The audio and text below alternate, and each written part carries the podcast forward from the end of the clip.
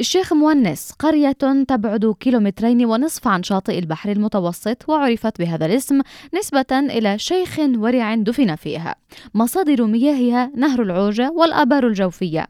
بلغ عدد سكانها عام 1945 نحو 1930 نسمة. كانوا يعملون في زراعة الحمضيات التي اكتسحت الأراضي الزراعية هناك وما يتصل بها من أعمال التجارة والتصدير. أما مساكن القرية كانت على شكل حدوة الفرس طرفان متقاربان يقعان على طريقين شرقية وغربية.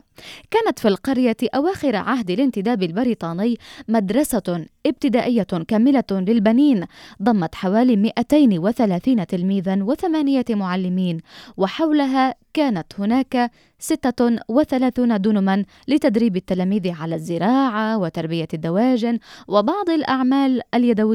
والمهنية. وكانت هناك أيضا مدرسة ابتدائية للبنات ضمت 56 تلميذة ومعلمتين. وإلى الغرب من قرية الشيخ مونس موقع يعرف باسم سيدنا علي.